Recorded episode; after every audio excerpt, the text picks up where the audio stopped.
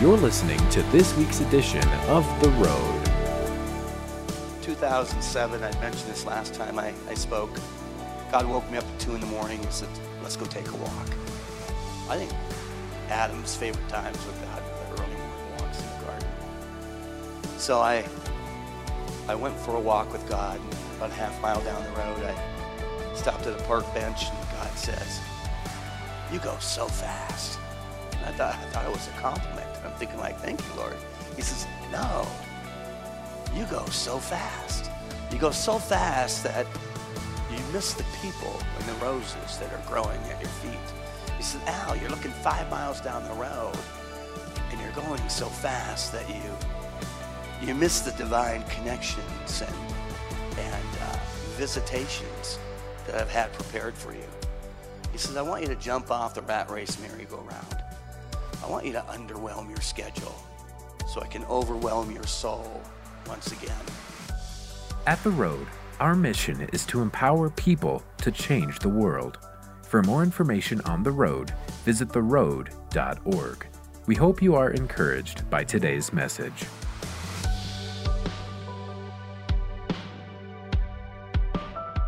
You know, it's always so humbling and and honoring to be speaking before you. And there's so much more, or so much that God wants to say this morning. And you know, he's just um, in the last couple days. There's like two or three directions he could take me down. So, so let's just pray and then we can get started. But Lord, I just thank you for the opportunity to be here before you this morning. I just move myself out of the way, Lord, for you to have your perfect work done here. And I, Lord, as I open my mouth, uh, I pray you fill it with the things that you want us to hear this morning. In Jesus' name. You know, I tend to speak extemporaneously and spontaneously. I said that last time. And so the nice thing about that is that I can change direction on a dime. In the Old Testament, the words listen and obey are one word, and it's one action. And if I sense that God wants to take us to a different direction, I will. I have a message. But um, the exciting thing about that is uh, I never know what's going to come out of my mouth, so I'm excited to hear what I have to say too. So it's, I, you never know with me, you know.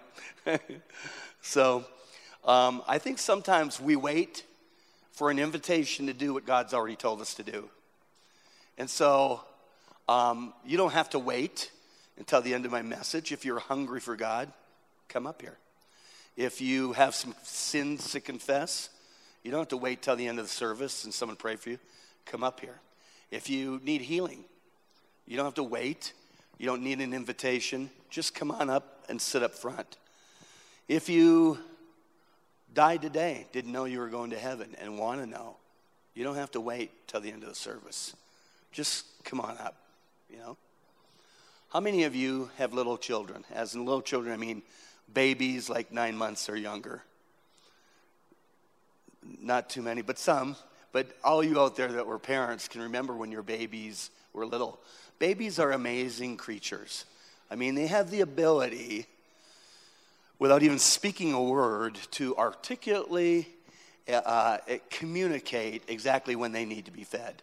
I mean, they will kick they will scream, they will cry, they will groan. They'll do anything it takes. And with every kick, scream, and cry, cry they're screaming out, Feed me now.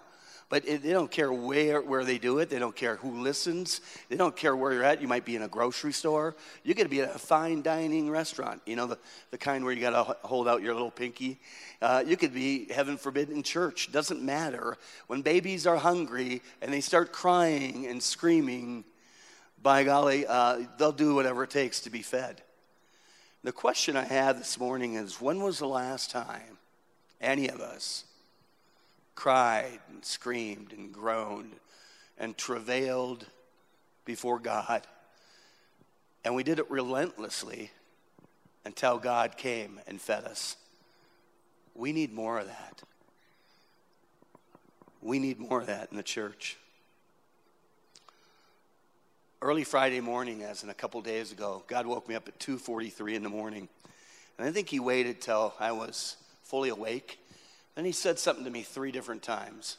Same thing. He said, "Desire your fire and claim your flame." The first time I heard it, I thought, man, that sounds strangely familiar, like I've heard it before. And I, I mean, I've got a lot of catchy phrases and sayings and, um, and quotes. And if you've known me for any length of time, I'm full of them. But I didn't write those words, but I knew I heard them somewhere before. I heard it again desire your fire and claim your flame. Then, as he was saying it the third time, I remembered where I heard it. And it was up in Toronto. How many are you familiar with the revival that took place in Toronto, the Toronto Blessing? You know, during the mid 90s and the late 90s.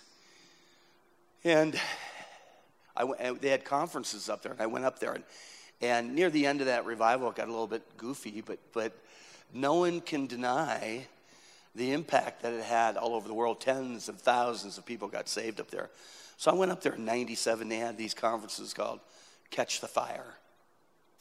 And, um, that's where I heard it. Everyone was saying, Desire your fire claim your flame. And I think it's the significance that, that God spoke it three times. It's like in the mouths of three witnesses, or uh, things are established. And so, um, and I don't know if God was telling me, Al, desire your fire, claim your flame. What kind of revival do you want to see? And I don't think it's without significance that it was, I heard that in Toronto. Now, does what happened in Toronto, is that what God wants to do here? I don't know. It could be. But I do believe that what God's about to do here is, is going to have just as big an impact where tens and thousands get saved and we're impacting the world. I, I, I talk about Tommy, Tommy Tenney a lot. And um, I'll tell you one story from him. He wrote the book God Chasers and, and a bunch of other books, but he had a friend in Houston, and Tommy was from Louisiana. His buddy called him up and said, Tommy, come out this Sunday and, and preach. We're getting so close. I think we're about to break through. So Tommy went out there, and it was a good service, but God didn't break out.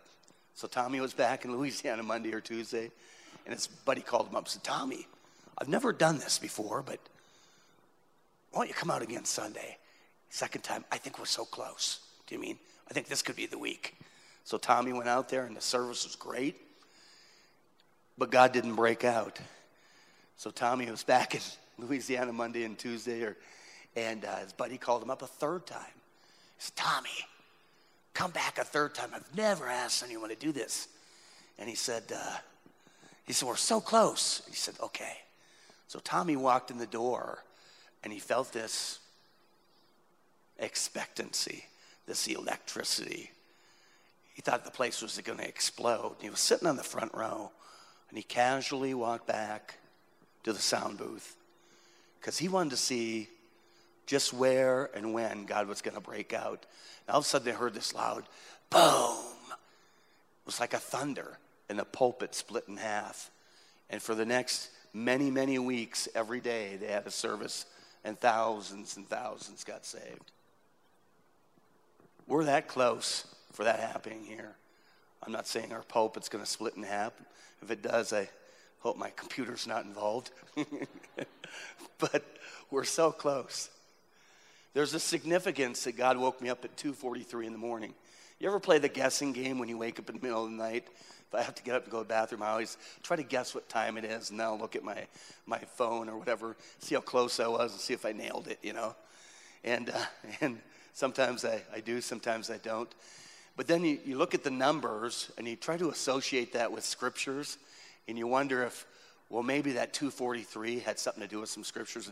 Sometimes it does, and sometimes you're just blowing steam, you know. But as I was chewing all these things, God was so patient with me as I was processing all these things. And before I could even say anything, he says, turn to Acts 2.43. So let me read you Acts 2.43. And awe came upon every soul, and many wonders and signs were being done through the apostles that awe that came on every soul. That's that same reverent, holy, hush awe. The kind of awe where people, they're afraid to tiptoe out of the sanctuary because the presence of God is so thick. The kind of awe that people were afraid to have sin in their lives. They came up and confessed it right away because they didn't want to be like Ananias and Sapphira. That's what's going to return, I think, to the body of Christ. So as I'm chewing on all these things, God reminded me.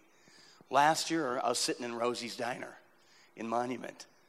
And uh, I always love the diners because um, I, love, I love breakfast specials. Rosie's 5.49 before 9 o'clock, you know? so, uh, but I love it. And I was, I was there typing on my computer and waiting for breakfast to come. And they're, they're always playing songs from the 60s, you know. So they started playing this one song, and I started tapping my foot. And you'll remember the song, and I'm going to sing it at the risk of having old ladies run for blocks here. but it was uh, There's a kind of hush all over the world tonight. All over the world, you can hear the sound of lovers in love. Remember that song? Uh, I love that song. And so, uh, but I was just tapping my feet to it, and I'm still plucking away in my computer, oblivious to the fact that God was trying to speak to me. So the chorus came up again, and God said, Al, just be quiet and listen. There's a kind of hush all over the world tonight. All over the world, you can hear the sound of lovers in love. So listen very carefully, closer now, and you will see what I mean. It isn't a dream. The only sound that you will hear is when I whisper in your ear, I love you forever and ever. As he was singing this, or as they were singing this, God said, You know, Al, the words awe and awesome are used so much these days that they've lost their meaning. But I'm going to bring back a holy hush to the body of Christ. I'm going to bring back that reverent awe back to the sanctuary. And when I do, it's going to be followed by miracles, signs, and wonders. And God back then gave me Acts 2:43, the same scripture. When was the last time, you know, that that reverent awe? When was the last time we were in a church service? And I'm not knocking church, it's not knocking our church. And the pastor said, let's just drop everything we're doing and wait on God. I know why we don't do it. Every church that's of any size has a service flow chart. There's so much time for the announcements, so much time for worship, so much time for the message, and that leaves very little time for God. I'm not saying that God doesn't work through the announcements. I think people can get saved during the announcements. You know, our announcements are great. You know, I think they can get saved during worship. They can get, definitely get saved during the message. But if God wanted to go a different route and do a little bit differently, would we have time for Him? And would we allow it? Number one. Number two, I remember in Pennsylvania, we'd, we'd have Heidi Baker come in a couple times a year. And I don't know if you know how many you've heard of Heidi. Heidi is so humble. Her and her husband, Rolland, they head up Iris Ministries. They feed about 100,000 kids daily. And um, so Heidi came in. She walked up the steps and sat down on the stage and put her head down in her lap. Didn't say anything for 10 minutes. After 10 minutes, she cried for another 10 minutes. So she was there 20 minutes, hadn't said a word. And then she looked up and she said, If I seem a little distraught this morning, I got shot at, my house got broken into, and these things seem kind of incredible. It's kind of a daily occurrence when you're in Mozambique. And so I just wanted to come in, and I knew I had some things I wanted to say, but I wanted to come in, just sit down, and hear from Daddy to see what he wanted to say. There's going to be more and more of that in churches across America as that holy hush comes back. 2007, I mentioned this last time I, I spoke. God woke me up at 2 in the morning. He said, Let's go take a walk. I think Adam's favorite times with God were the early morning walks in the garden. So I I went for a walk with God, and about a half mile down the road, I stopped at a park bench, and God says, You go so fast. And I thought, I thought it was a compliment. I'm thinking, like, thank you, Lord. He says, No, you go so fast. You go so fast that you miss the people and the roses that are growing at your feet. He says, Al, you're looking five miles down the road and you're going so fast that you you miss the divine connections and and uh, visitations that I've had prepared for you. He says, I want you to jump off the rat race merry-go-round. I want you to underwhelm your schedule so I can overwhelm your soul once again. So for the last 13 years, God's just having me slow down. And I'll tell you, when things aren't adding up in your life, sometimes it's time to start subtracting. And when do you know you've subtracted enough? Well, I think when life's luxuries are no longer necessities. There's nothing wrong with having stuff. There's a lot wrong with stuff having us. And so God wants us to slow down. I think there's five things that attract the presence of God. First one talked about last time and a little bit this time, and that's holy hunger. Isaiah 44 3 is one of my favorite scriptures. It says, I'll pour water on him that's thirsty and floods upon the dry ground. Holy hunger is like an intoxicating perfume to God. What bacon is to men, holy hunger is to God. In fact, ladies, if you put a little bacon grease behind your ears, you can get any man you want, you know? Firmly convinced that. There's something about holy hunger that gets people to come up and come in for 5 a.m. prayer. So I don't know if you know this, that we did it for 10 days, but we haven't stopped it. So today was day number 14, 5 a.m. prayer. And I'm just so grateful for the people that came. I'm not mad for people that don't come. But the only thing we're really giving up is a little sleep. And um, I do my best sleeping when I drive, so it doesn't really matter. But um, one of the things, one of the days, I think it was Thursday or Friday, I wrote something a long time ago, and uh, I read it to these guys because to me, they were really a remnant you know, they got up at five in the morning and they really hungered. And I, so this is what I wrote. There is still a remnant that hungers for his presence, who have gone from being worriers to warriors a long time ago. They're driven by a holy discontent that only God can quench. They are awakening a sleeping church and breathing life back into the hopeless. They're reigniting the flamethrowers and regathering the bloodstained allies. They have the resolute fortitude to stand up with reckless abandonment and say, Not on my watch. They will give themselves no rest until the glory of God covers the earth. Their contracts are for life and they're written in blood. They call themselves the sons of thunder. I'm one of them. God's looking for a few more recruits. Will you join us? There's something about holy hunger that gets people up in the morning like that. So I think it was Thursday and Friday. I asked people, what gets you up? Why are you here? What do you want to see accomplished?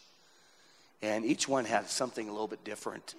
But as each person responded, my heart was just everything they're saying. I'm screaming, yes, yes. So we're going to continue this 5 a.m. prayer and um, what I'd like to see happen. Uh, there, I mean, there's days, Steve, how many we have? 55 some of those days? 50, and that's, that's something. You know, there's a difference between a church that prays and a praying church. A church that prays has prayer programs. A praying church that's developed a culture of prayer. That's what we're turning into. We're going from a church that prays into a praying church. And when that happens, when we start repenting of sins we've never committed on behalf of people we've never met, when the carpets are wet with our tears crying out to God, revival is going to come. and we're this close. We don't come in at five in the morning because we have to.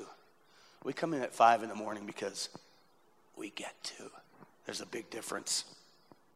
Second thing that I think attracts the presence of God is, is worship. I remember we were, Nathan and Brett Higby and I got up, uh, how long ago? Where, where, where are you guys?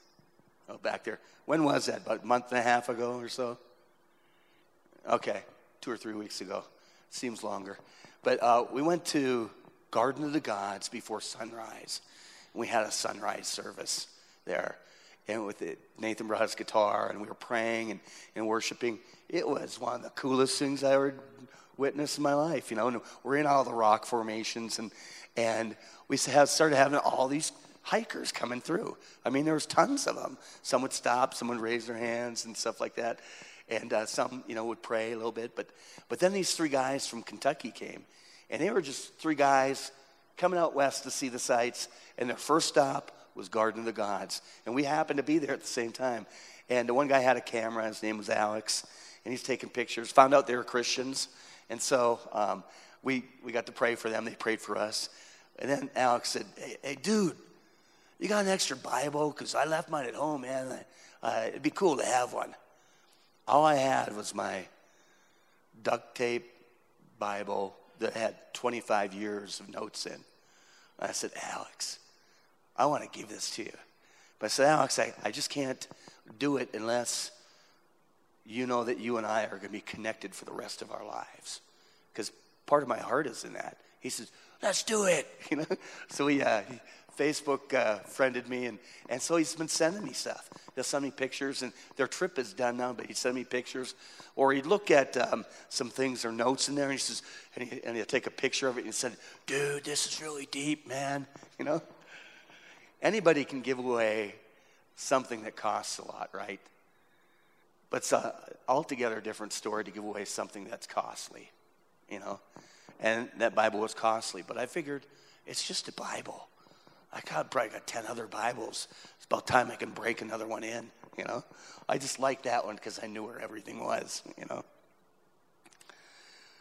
When God gets hungry, I think he dines on worship. There's just something about worship that it tends to reset our spiritual factory settings. It washes the filth of the day off of us. It takes us from where we are into where God is. You know, we enter his gates with thanksgiving in our hearts. We enter his courts with praise. There's something about worship that attracts the presence of God. The third thing that really attracts the presence of God, and one thing I, I've never lost all my life, and that's being childlike. I still wake up, I said last time, like a five year old on Christmas morning, and literally I wake up like this. It's like, God, what's going to happen today, you know? Who am I supposed to talk to? Give me a due word in due season for everyone I talk to. Today, Lord, today could be the day, Lord, that you break out. And I'm excited like a little kid like that. I put on Facebook a couple weeks ago, how old would you be if you didn't know how old you were? So a lot of people responded, and uh, and uh, and a lot of people shared it, and the people that shared it responded, and, and those people uh, had a lot of responses, and other people shared it, and other people. So there was about 200 responses. So someone finally asked me, Al, how old would you be if you didn't know how old you were? And I said, well, on my most grown up days, when I'm really feeling adult like, maybe 12, you know? But, uh, but most days about nine. I really consider it a great day if I can make it out the door uh, and my pants aren't on backwards or my shirt's not inside out. I mean, I, there's, I, I've always got plenty of opportunities to laugh at myself. I remember one week I locked my keys in my car three times. In fact, I just locked my keys in the car the other day. Remember that, Steve? so it still happens. I locked my keys in my car three times in the same week. And I used a coat hanger and broke in there and, and got him out. And uh, my daughter Hannah said to me, Dad, you got to get one of those hide keys, you know? It comes with a little magnet, you can put it underneath your car. And I said, Hannah, that's a great idea. And I started thinking for a minute. I said, Hannah, I think I bought one of those about a year ago. I, I, lo- I, looked under my car. There's a key there. I broke in my car three times. I didn't have to. And, and, uh, and my daughter Hannah said, Dad, you're just like a kid. He says, uh, You could probably plan your own surprise party. I said, and, and pull it off without a clue. I said, I, I think I could probably hide my own Easter eggs, you know? there's, there's something about being childlike. I think childlikeness is the standard for maturity in the kingdom of God and to be filled with wonder and awe and hope and expectancy. You ever notice kids never worry? I never worry. I mean, maybe a handful of times in my life have I worried. Don't worry about money, I don't worry about anything. God told me a long time ago most of the things you fear, they never happen. Most of the things you hope for do. So fear less, hope more. You know, the words fear not are in the Bible 365 times, one for every day of the year. I think God stands on the edge of eternity and skips rocks across our biggest fears. So worry not. That's what being childlike is all about. Last week I put on Facebook, I have decided to run for childhood. If elected, I promise to bring back midday naps and chocolate milk with my lunch. By the way, by the way, Vince likes chocolate milk with his lunch. I'll bring back splashing and rain puddles, making silly faces and laughing, and of course, recess. So I'm running for childhood. Fourth thing that I think attracts the presence of God. And Melissa, you can put that picture up. So I saw that picture on Facebook, and it came with the greatest meme, or greatest, greatest quote. And the quote was, This is every guy over 40 who wears skinny jeans. nah, I don't care who you are. By golly, that's funny right there, you know? Because it seems like guys over 40, they're just, everybody's trying to fit in, and God keeps setting us apart. Just, just be yourself. You can take that picture down now, but so, isn't, isn't that good? Every guy over 40 in skinny jeans. We keep trying to fit in, God keeps setting us apart. Do you know why? Because He's endowed each of us with characteristics and traits and gifts and talents that set us apart from everyone else on earth. As far as I know, uh, originals are a lot more valuable than copies. Just be yourself. I tell people, be yourself. Besides, everyone else is already taken. You know, God is attracted to his own. Would you agree? God is attracted to his own. When we try to be someone else, he might not even recognize us. So just be yourself. And the last thing that really attracts the presence of God, I think, is being humble. Which I have such a large personality that it's hard to be humble, but God always humbles me, you know? It's like, you read my last book, right? Humility, Humility and How I Achieved It. the sequel's coming out next week. It's called Dig Me, you know? but a couple weeks, or was it last, last week, Jerry Frister and I went to um, IHOP in Kansas City. And by IHOP, I mean the International House of Prayer. I don't want, I don't want people to think I drove nine hours to eat pancakes. So, although, as you can tell, I've really never met a meal I didn't like, you know? It's bad when you step outside on a hot day and skinny girls chase me for shade, you know? So that's really bad. or I step on one of those talking scales and it says, Excuse me, only one at a time, you know? There's something about humility. We are in IHOP, and if you don't know, the International House of Prayers had continuously continuous worship since 1980 or 1999. 21 years of continuous worship. And they, they have like two hour worship sets, and then the next team will come up there, then the next team, and, and you might have three or four guys up there, but most of these sets have eight, nine, ten people in them, and they're incredible. What I thought was really inspiring was Mike Bickle is the founder of IHOP. He's got a little office right there in the prayer room, and he's got a little little chair and a place for his computer right there outside of his office. He was there for a lot of the sets, and um, that means he's still hungry after 21 years of hearing continuous worship. He's still there, and he's still soaking it all up, and I thought that was pretty neat. But we got there like Thursday about 2, and we went out to eat around 7, came back. So we got about five hours or more of worship in the next day. It was like 10 to 12 hours of worship we were in, and, and then Sunday like five hours, and we came back home, or Saturday, came back home on Saturday. But on Friday, in the afternoon, I ventured over to the bookstore. And there was a book that uh, Lou Engle had talked about in his uh, latest book, The Fast. Uh, a book, and it's, I think, is Atomic, Atomic Power um, through prayer and uh, Atomic Power of God through prayer and fasting, something to that effect. And Lou, if you watch this, uh, uh, I ordered it. so um, great book. But people that read this in the this book in the 40s and 50s were went on to be some of the greatest evangelists the country's ever known. So, um, so I wanted to read it. You know, I wanted to get me fired up. So I asked um, the gal in there if she had that book, and she said no, but she could order it, and I already ordered it.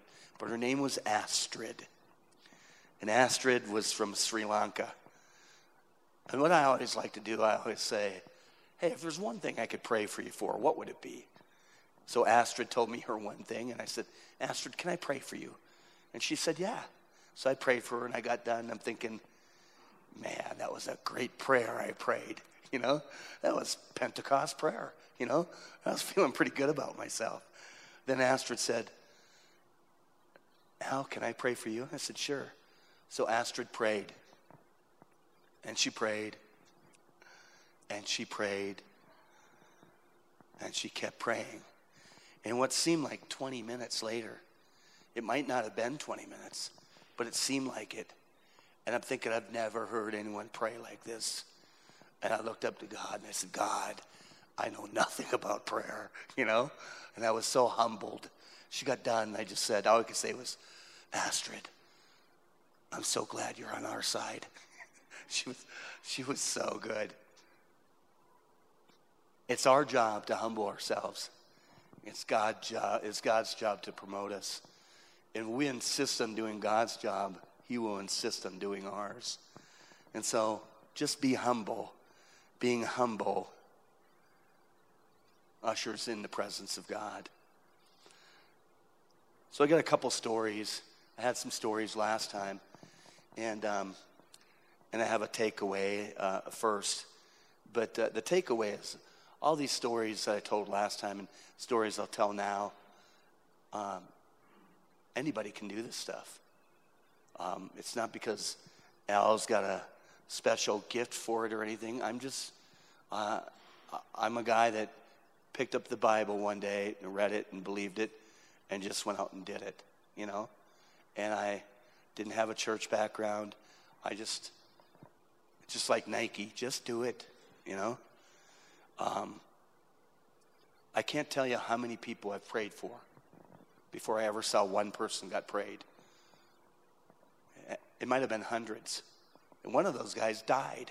I'm thinking, like, well, that really builds up your faith right there, you know?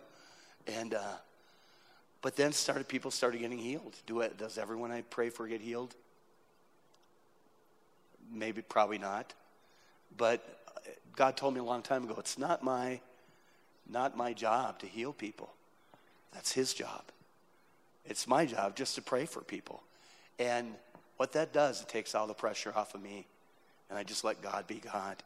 And I just try to be sensitive to who he sends my way. Rest assured, there's people out there that I could never reach, only you could reach. And so that's why we need you to rise up and be all that you can be. I say faith without works is dead. I like to say love without traction or action carries no traction. Just do it. Just go out and do the stuff. 2009, I was down in Daytona, Ormond Beach in Daytona for Bike Week. I didn't have a bike, but I was down there. I had a friend, Jeannie. She was a pastor at Calvary Worship Center. And they had a bed, big tent there in the middle of Bike Week. And what was pretty cool about it is the group's Lynyrd Skynyrd Motley Crue had just gotten saved. So they were praying, playing in the tent. And all these bikers wanted to come over and see these guys. And there'd be like 20 people in the tent leading people to the Lord left and right as all these bikers were coming over. I was um, on a street corner, and there was about 10 of us on different street corners, kind of leading people to the tent. And this guy started walking up, and God said a couple things to me real quick about him. His name's Rocky, just got out of prison. He's got a son, Anthony, and a son, Jonathan. So I called him over and I said, uh, Rocky. He says, Yeah, yeah. He said, How'd you know my name? I said, Well, God sometimes tells me things, you know. And he says, uh, Rocky, did you just get out? He says, What do you mean, man? I said, Did you just get out of jail? He says, Yesterday. How, how'd you know that? I said, Sometimes God says things. I said, And Rocky, you have two sons, don't you? Anthony and Jonathan. And he says, Tony and John John. Man, he said, How'd you know that? And as soon as I said their names, he just started weeping. So, how did you know that? I said, I said, Rocky, the God of the universe, loves you so much that he told me those things about you so you'd know how much he loves you. And he's got so much in store for you, and he wants you to see your kids and have a relationship with them again. He says, What do I got to do, man? What do I got to do? So I led him to the Lord right there. But it's just amazing the things that can happen if we listen. Two years ago, I took my youngest child uh, up to Glacier National Park. For three and a half years, um, she hadn't talked to me for three and a half years. And I don't know why, but for three and a half years, I'd call her up and leave a message and say, Hey, it's dad. I love you. I miss you. Can't wait to hear your voice.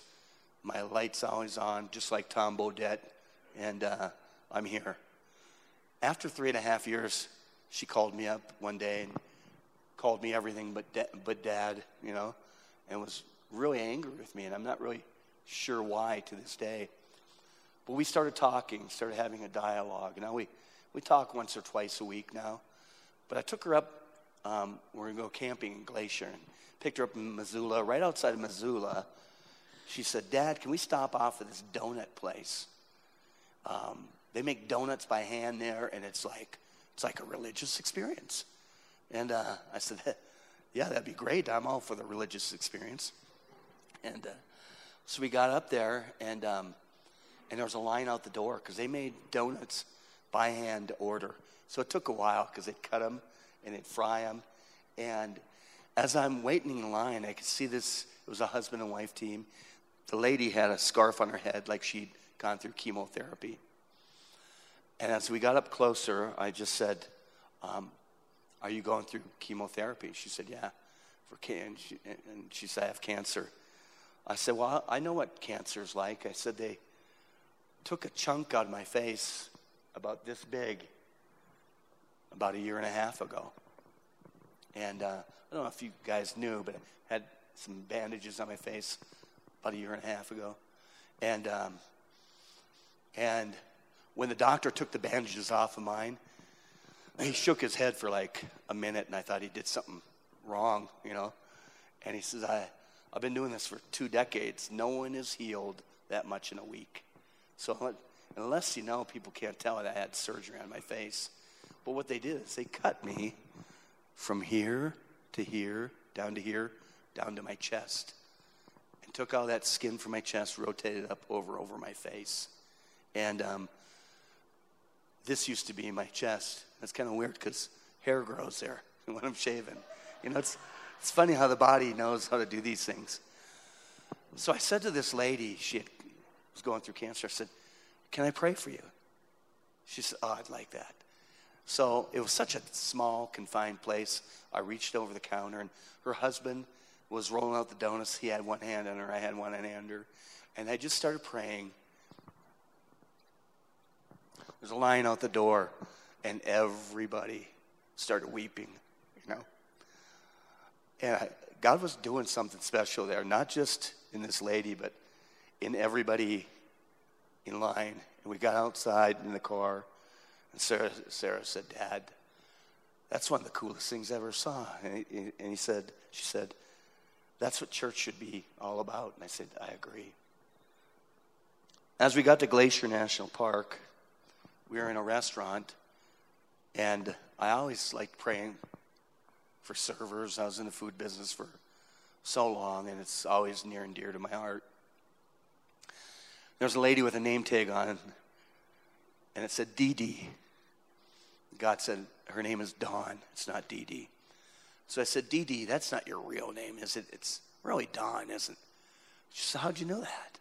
And I said, Well, sometimes God tells me. And I said, And Dawn, you've got a daughter named Dawn, don't you? And she just broke down, started weeping. Said, I haven't talked to her in 10 years. And I said, Let's pray about that. So uh, we just started praying. And Sarah again got out in the car and said, Dad, that's what church should be all about. 2009, I was in um, New York City. I had a friend that lived in Minnesota. Her and her nephew came out to see me, and we we went up to New York City. We took a, a train up there, and she'd never been to New York City, so I wanted to show her some of the sights. And it was only a, couple hours from where I lived in Pennsylvania. So we were in Central Park, and um, we met this homeless lady, and her name was Donna. Donna was probably in her 70s, although she looked, she could have been in her 60s, but she looked a lot older. She only had a few teeth. So we sat her down and we said, Donna, everyone's got a story. What's yours? And we just wanted to love on her for the whole day. So she told us her story, and we said, Donna, we want to do a couple things for you today. So we went out and got her a manicure and a pedicure, and we took her out to a nice restaurant to eat, and we just loved on her. I said 2009, it's probably 2007 or even earlier. Many years later, I'm in my office at Life Center, and I get this call. It said, um, You don't remember me, but you were in New York City many years ago, and you, I was a homeless person, and you came and loved on me all day, and you gave me a manic, they took me to a manicure and pedicure and took me out to eat. And I want you to know what you guys did that day changed my life. I gave my heart to the Lord, and now I'm running a homeless shelter in New York City. We just never know what even the smallest act of loving kindness is going to do. So there's people that um, out here right now that God's speaking to your hearts. We're going to have time of worship, and I'm going to come back up, and I think to, wants to minister to quite a few of you. So let's go back into worship, and and because it's one of the things that attracts the presence of God. You've been listening to The Road. We hope you have been blessed by today's message. To connect with us further, visit theroad.org. If you are walking through a difficult time, we want to pray for you. Go to theroad.org, click on the Ministries tab, and go to our prayer page to send us your prayer request. Thank you for tuning in today, and be sure to listen to the next edition of The Road.